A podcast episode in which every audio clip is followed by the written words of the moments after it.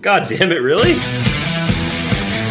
Hey, everybody, welcome to I'm Okay, You're Okay. I'm not okay.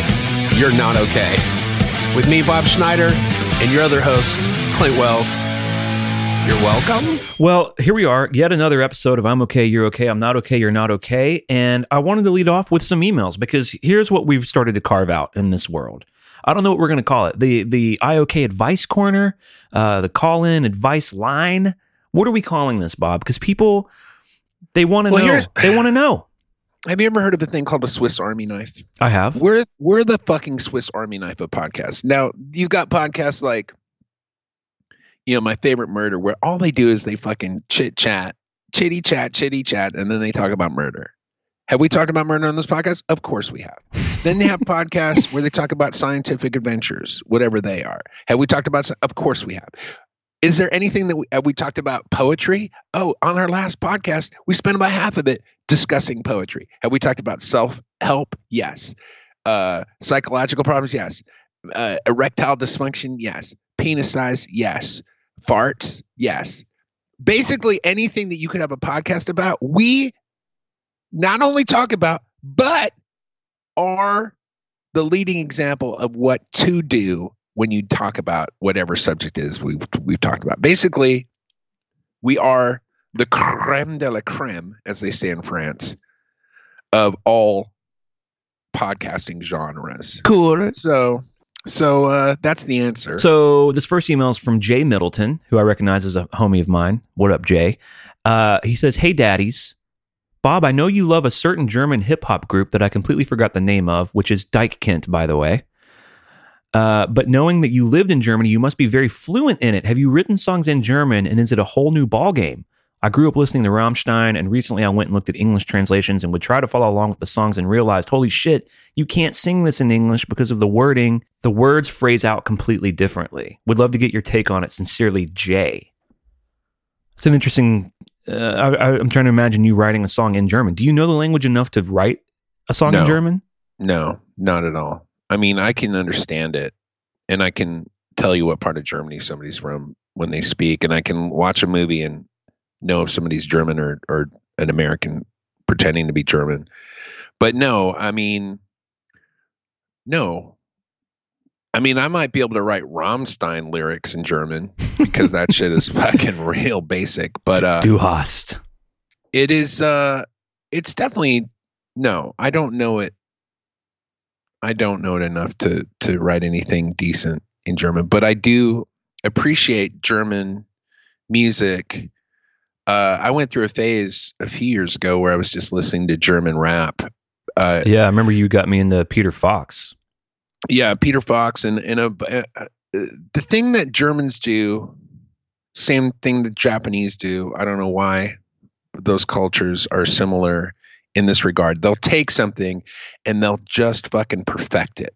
And the germans embraced uh, hip hop back in the late 80s early 90s and just took to it like they went crazy. They love uh, beat boy or what are they called? The uh, break dancers they love graffiti. They love rap. And they just kind of perfected it and became i think the best rappers in the world. And and you and i see a lot of rappers in the united states that sound to me like german rappers like i'd be listening to a german rapper and then a year or two later i'd hear some american rappers and i'm like oh they're emulating that so I uh, Deichkind, I don't think are doing anything in terms of like breaking the you know breaking new ground in rap. But the thing I like about what they do is they're just funny. They're funny, yeah. they look at life and they see how absurd it is, and then they comment on it with their music and their art. Who are the most famous German artists? Got to be Rammstein's. Got to be up there, and then like Kraftwerk. Uh, no, Seeed. I think is the biggest German band right now. They're kind of a rap reggae band. Peter Fox is is the lead singer of Seeed. Uh, and Uh, he's huge. so- yeah. But he's not huge here though. But like Rammstein's huge in the whole world. So Kraftwerk's like known everywhere. Right, but Kraftwerk was like 70s and 80s. Yeah. Rammstein was 90s, 2000, huge band. But uh, and and there's probably big bands right now that I don't know about because Peter Fox, you can't get that music here. Um, can't you can't get it here. Oh, you know what? Uh, Uh, uh, Scorpions, right? Scorpions were German, weren't they? huge huge band in Germany. Uh, the thing about Germany is when I was growing up there in the 80s, uh, metal hard rock and metal music wasn't very big in the United States. I mean, it it- was always big on the fringe, but it wasn't like mainstream. But in Germany, like in the 80s, ACDC would go to Germany and they would play a soccer stadium. 80,000 people would come see ACDC. ACDC, if they played in Detroit in 1980, they'd be playing for maybe 2,000 people. You know, Mm-hmm. so so uh, heavy metal and uh, or whatever you want to call it. What do you call that? do you call Scorpions. AC/DC? Scor- ACDC? Heavy metal. Hard rock, heavy metal. Yeah. that's all. That's always been big in in Europe, and it's huge in Europe still to this day. So Rammstein obviously fed into that, and they're huge. We got another email. This one's pretty short, and I'm not sure what it's relating to. Maybe you can tell me. It's from Jed Moffat, and it says, I remember seeing Sisyphus in the rearview mirror. He says, This is the coolest lyric I've heard in a long time. Is that one of your lyrics? Yeah, it's from a song called Sisyphus that I just wrote a couple weeks ago. All right. What's that about? Um, what is it about? I, you know, Who wh- who was Sisyphus? Is that the dude who rolled the stone up the hill? yeah, That's the stone up the hill guy. it's just a song about existential angst and being alive and and looking for somebody to kind of you know snuggle up to and hang out with and make life better Well, that sounds nice. What's the what's the what's the imagery significance of seeing Sisyphus, who's known for futilely rolling a stone up a hill? What's the what's the imagery about seeing it in the rear view? You're you're moving on from that idea of the futility of life. well i mentioned it in the verse before i said so the, even though the music isn't really country that i feel like the lyrics are country so the second verse says when i said i needed a cold one i didn't mean a shoulder i need a hand here with this boulder i've been pushing up the same hill since i can't remember when and then the next verse i'm saying i'm not sure where all the bodies are. Let's put our heads together and see if we can find the car. I think we parked it somewhere around here. Oh yeah i remember seeing sisyphus in the rear view mirror. Hmm. and so it just calls back to the verse before and makes me realize god damn i'm a good fucking writer god damn it. You are a good writer. and then the next line after that is I wish I could tell you life would always be so sunny that all you'd need was some sunscreen beer. It's funny how time will make all that good thinking disappear. Hmm. I've just noticed it more and more as I've gotten older. I'll look at young people, teenagers, ki- people in their early 20s, and they're just so full of like, they're just their eyes are so f- like they just think like oh all the door all the possibilities are there for me my whole life is ahead of me anything that i want i can get. Like it's all there. And then the older and older you get just the more all of that stuff that you dreamed about just goes away day after day. It just gets stripped away from you until you're just left with the life that you that you've that you've led. And it's just not the life that you imagined when you were younger. And you're just kind of left with what you've got. And it's such a weird thing. And and it's all in your head because the same possibilities that you had when you're a teenager in your early 20s you have at every moment of your life for your entire life but once you've been doing something for a long time you just think, well, this is who I am and this is what I'm going to continue to do. And I don't see it changing, but it could change. Today can be the day where you change everything. My cousin is a doctor. He's a very successful anesthesiologist. He owns a he owns a plastic surgery. It's not plastic surgery. It's like everything up to plastic surgery, like you know microdermabrasion and what's that shit where they inject you with shit, What, collagen? Botox, Yeah. Botox, and Yeah, right. Like fillers and so he does all that very successful him and his uh, partner run that he makes a ton of money as an anesthesiologist he lives in san francisco he's got a great life but all he wants to do is make art he just wants to be creative and make art and he just can't pull himself away from that money that he's making as a doctor. Right. He can't. He couldn't even save up enough of it to take off and like pursue that dream. I mean, but the thing is, he could do it. Like he could do it today. He would just have to. He couldn't live the way he's been living for the last thirty years. Right. He, he, I guess that's the deal. You make more money, but then your your the margins of your life sort of correlate with that. So it's not he like he could sell his house and move to Wyoming and buy a real shitty house in Wyoming and live comfortably for the rest of his life and make nothing but art. But you know what people love though? People love to have a reason to not do something they're scared of. Sure. I mean, it's like a beast that they love. I don't think they love it the way they love fucking McDonald's, but I just mean you can you can put yourself to sleep uh, on a lot of, you know, dark nights of the soul by saying to yourself, this great dream I have, well, I can't do it because I I have this job or I have these obligations or people love a good excuse not to just take the chance. Right. Well, the other thing too is if you never take the chance, you always have this little idea that, oh, if I if I would have just taken the chance, I could have done this thing. Right. And that that's like a little diamond that you hold on to. Yeah, for sure. Because guess what happens if you take the chance and try to do the thing that's your little hope and dream and you fail? yeah. Then what have you Then, got? then you have to live you have to deal with it. then you got nothing. Then you you did your little dream, you failed, and then what are you? The the truth is when you do a thing and you fail at it, everything you're afraid of Tom Petty has this great lyric where he says something like all the things I'm afraid of never happened anyway. The thing you're most afraid of is doing the thing that you love and failing is that you'll die. But you don't. And so you just get back up and either learn from it or pivot or try something else or try it again. Here's the wonderful thing about doing something that you're afraid of failing at. I've never been a type of person where I would go into a club and see a lady that I thought was attractive and go up and talk to her. Never have I done that in my entire life. I just can't do it. I'm too afraid. Which is wild. You would No, be, no, you'd I be great I've at never, it. I, I say I've never done it, but I have made myself do it a couple times. And what's happened is I've gone up and said, "Hey, how are you doing?" And they've shut me down. But just the fact that I did the thing I was afraid of, I felt good. Even though I got shut down, I did the thing I was afraid of, and I felt good about myself.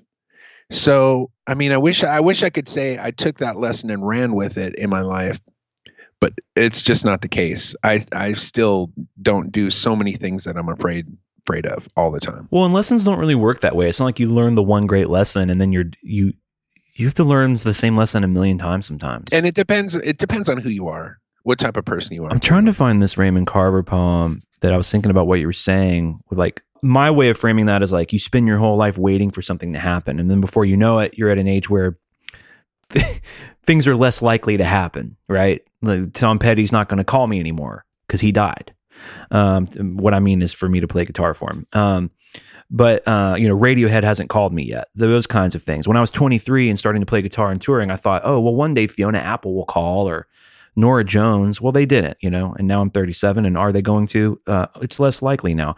But I did find this. Uh, it was this Raymond Carver. He was talking about that, and he said his big, you know, he has this gut punch usually at the end, and he. I, this is probably after he was diagnosed with cancer.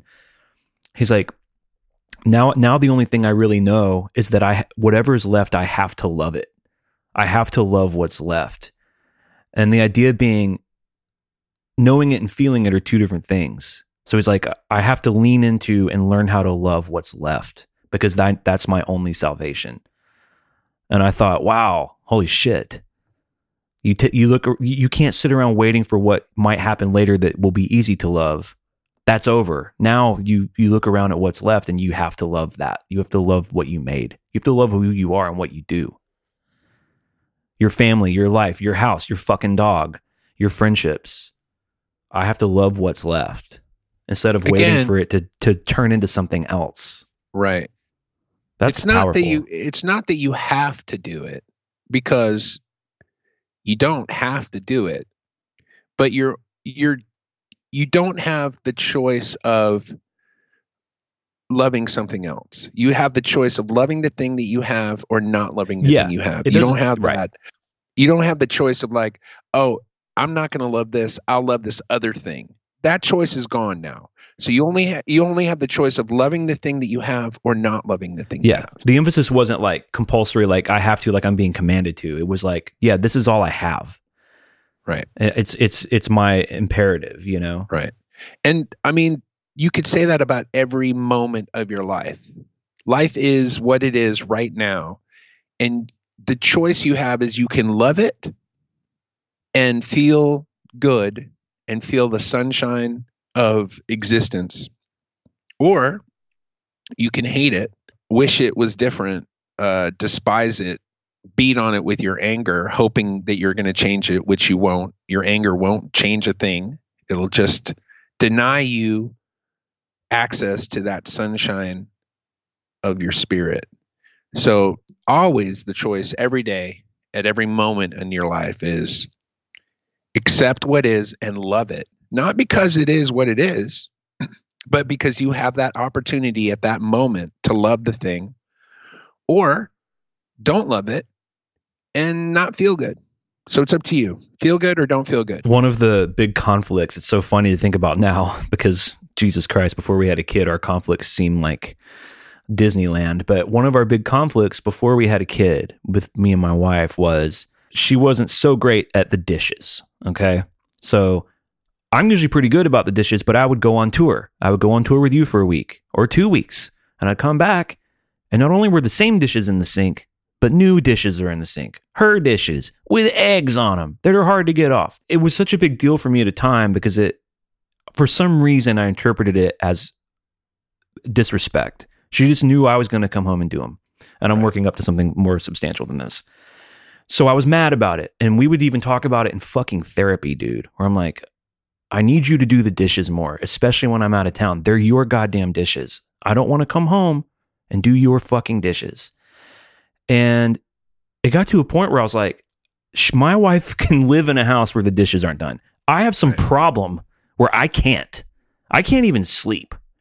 And I Yeah. got to a point where I started to realize, well, okay, like here's my baby steps out of this. I'm like, well, I have a problem. And if I and here's what needs to happen. If if I needed those dishes done so I can sleep, daddy's got to do it. But it was Right. coming from resentment and anger, and I would do the dishes and be mad at my wife. I would be mad at her.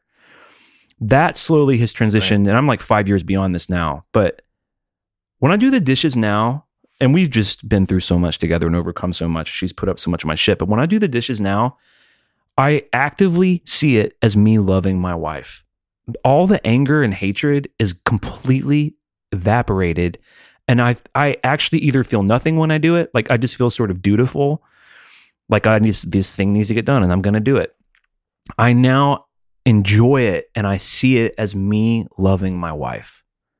And not even as some hero. I've I fuck up in a lot of other ways and she doesn't even necessarily feel love for me doing the dishes. She needs love in other ways that I fail at. But that is an interesting thing for me to go from being mad, demanding that she be someone she's not, then being like, well, fuck it, you're never going to do that, do that. I'll do it anyway, and hating her for it, to like a complete change where it's not just neutral, it's not just apathetic. It's like this is a way, a small way for me to transform this feeling into love, and that bleeds out into a lot of different areas of our relationship. Well, I relate to that.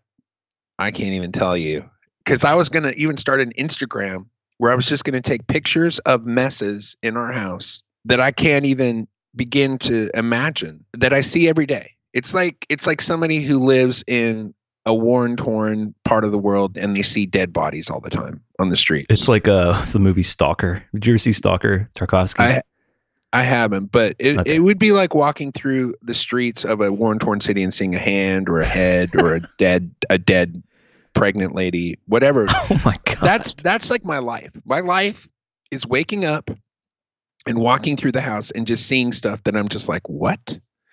Because my daughter is six and my wife is fine with hoarder style hoarder style messes.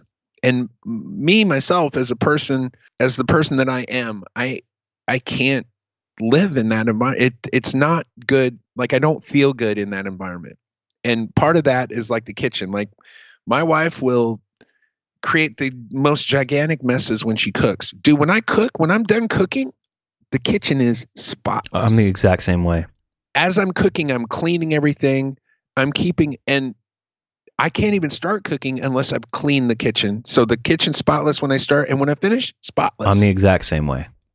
My wife will cook on top of a carton of of dead squirrels, and when she's done, the kitchen looks like somebody fucking like it, it was like a gag, like Jackass, where they came in and fucked your whole kitchen up, and then she can go to sleep, wake up the next day, go to sleep, wake up the next day, go to sleep, wake up the next day, and never have touched a thing in that kitchen. I know. My wife will just cook on top of all that.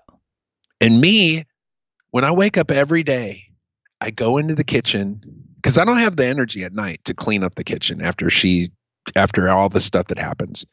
But every morning I wake up and I put all the dishes in the dishwasher. I clean up the kitchen. I, I do it every day. And some days I'm like pissed off that I'm doing it. And then some days I go, I'm not doing this for her. I'm not doing this to teach her a lesson. I'm doing it because I get to do it. I have a house. I have dishes. I get to clean them. It's cathartic for me. It keeps me from being super depressed. My wife gets ultra depressed. And I tell her, I'm like, you know, if you were to go into the kitchen and start cleaning it up, you would immediately feel less depressed. Because if I just woke up and didn't clean this kitchen, I would be depressed. Well, I, I you know, I, I can't armchair uh, psychoanalyze Laura, so you'll have to speak to this. But I think there's a sense with my wife where there's a there's a, and my wife is a very put together woman and a and a brave and strong woman who works hard and all this. But I do think there's a part of her world, eh, more the an emotional part of her world, that is feels out of control to her, and I think there is a sense to where the physical chaos around her doesn't register the way it does to me because it mirrors a little bit of emotional chaos for her. Uh, I don't know why, but it's just difficult for my wife to like clean up after herself or to or to register a big mess. Her office is kind of wild, kind of wildly messy. I, I my studio, dude, if I do a session all day, I'll have six guitars out, a bass, my lap steel, a charts, a coffee cups, but at the end of the day, it looks like the first day we moved in. And I can't really work unless the clutter is cleared away. Because guess what? My life's cluttered as fuck. But for me, it's like almost like the illusion of control to declutter my external world. It gives me a sense of control. Uh, Yeah. I, and I think that's probably your when I'm cleaning the dishes because I do the same thing too. It's not even all just me loving her. Sometimes I'm doing it because I'm like, well, hey, baby, this is like my medicine. Yeah, it's medicine. It's, like so sense cathartic of order. Yeah, right. Yeah. Like when I used to feel like back in the day, back in the day when I was kind of like lying to everybody about back in the day when I would be like, you know, cheating and fooling around and stuff um, in my relationships, I would feel bad about it. Or even before that, when I was drinking and I would just get, you know, wasted and say stupid things to people or whatever when I was drunk. When I felt really bad about myself, I found like cleaning was like this way of restoring some kind of order to the universe. And even now that even now that I'm not really doing any of that behavior anymore, I still have this feeling like, okay, the world is completely chaotic and fucked up and I have no control over any of it and there's nothing I can do really to to change any of it. But I I do have this little space that I can just tidy up and keep orderly and that makes me feel safe and good. Yeah. And when that shit's all out of control, everything's out of control. Yeah. Now the whole world is out of control and my little safe space is out of control. And that's the way I see it, but my wife doesn't see it that way. For her, having that chaos all around, she doesn't maybe she, cuz she's smarter than me and she she realizes whether this is cleaned up or or chaotic, it's not going to change anything. yeah. She, Whereas me, yeah. She's not like satiated. She, we're like little rabbits with the carrot. yeah, and she's more like my wife has said that too. She's like making the bed. She's like the bed we're gonna get in it tonight. It, it- my wife kind of sees the futility the sisyphus if you will of Yeah. making the bed every day. And for me getting up and making the bed and like putting clothes on even though i'm just Yeah. gonna come down here and make art it's not like i'm going to the fucking bank. It's not like i'm a Right. fucking notary at the goddamn bank. But i put on all my clothes and i make that fucking bed because it's almost like a symbol to me. And maybe it is because you and i are so we we're so emotionally damaged that those types of little bitty boo boo medicine boo boos are like, dude, if I buy a Raymond Carver book on Amazon, it's like pouring medicine on my head. Yeah. Not even reading it yet, just knowing that it's coming, knowing that I bought it. And my wife doesn't really do the retail therapy in that way either. Maybe that's maybe that's the key. I, dude, I don't know. My wife tells me like she's been cleaning more lately, like which is great. Like the more she cleans, the more I know that she's healthy in her head, like Yeah. mentally healthy. Right. And uh, but she'll clean the kitchen, and then it, of course, starts getting dirty almost immediately. Almost immediately, there's dirty dish here. There's something left out of the cupboard, and she's like, "Why clean? I just cleaned, and now it's getting dirty again. Why do it?" And I'm like, "Because if you don't, everything devolves into fucking chaos and horror. You have to stay on top of it. Yes, there's going to be another wave of of chaos coming in, and and yes, you're right. And it, it is weird as I've gotten older. I mean, I'm in my late 30s now. Uh, and when I say late 30s, I mean not only is the caterer already cleaned up everything and gone home, and the cleaners have come and swept up the entire event, and the next three events have happened and also gone. That's how late I am in my 30s, like real late. Okay. So what what are you learning in your late 30s? Let me just say, I'm not making it to work on time. That's how late I am in my 30s. You're less uptight about these matters. Is that what you were going to say? No, I used to look at people who like garden and cook and go, what are they doing? Why are they wasting their time cooking and gardening? Right, but they're not wasting it. And when I've realized now that I'm cooking and gardening, hmm is that yes, these things are ephemeral. Making a meal and eating it is something that happens over the course of a couple hours. And I've always thought, well, what I need to do is I need to spend my time making art that will last for centuries. And as I've gotten older and closer to death, to realize who cares? Who cares if my art lives for centuries? I won't be around to enjoy it, but I will be able to enjoy this meal. I will be able to enjoy this flower when it pokes its head out of the ground and w- winks at me with its red eye. Yeah, you're you're helping something grow. You're cultivating something that you can enjoy. I can enjoy it now in my life. And things have changed. Like this whole idea, like, oh, if I become like, if I get into the Rock and Roll Hall of Fame, somehow that's going to make my life better or I'll feel better about myself. No, it's not. What's going to make me feel better is loving, period. Yeah. Just loving. And and not loving will make me feel bad. Period. See this little this little black thing that looks like a cannonball? Thunk. Uh, another, the only other thing other than loving, uh, with a pure heart that'll make you feel better is also going to the Secret Weekly with us, where you can go if you support the show on goddamn Patreon, p a t r e o n dot com slash the letters IOK. You're gonna get a bunch of stuff over there. We're even brainstorming this morning about some T-shirts. All right, that maybe we'll give the patrons a crack at first before anyone else. But if you are just out there listening for Frizzle, we appreciate you too. You guys make the fucking world go round. And uh, if you can support us over there, that'd be awesome. If not, no big whoop. We're going to be back here next week regardless. Go listen to our other podcast. Go leave us the review. Tell your friend about IOK and take care of yourselves. Bye. Bye.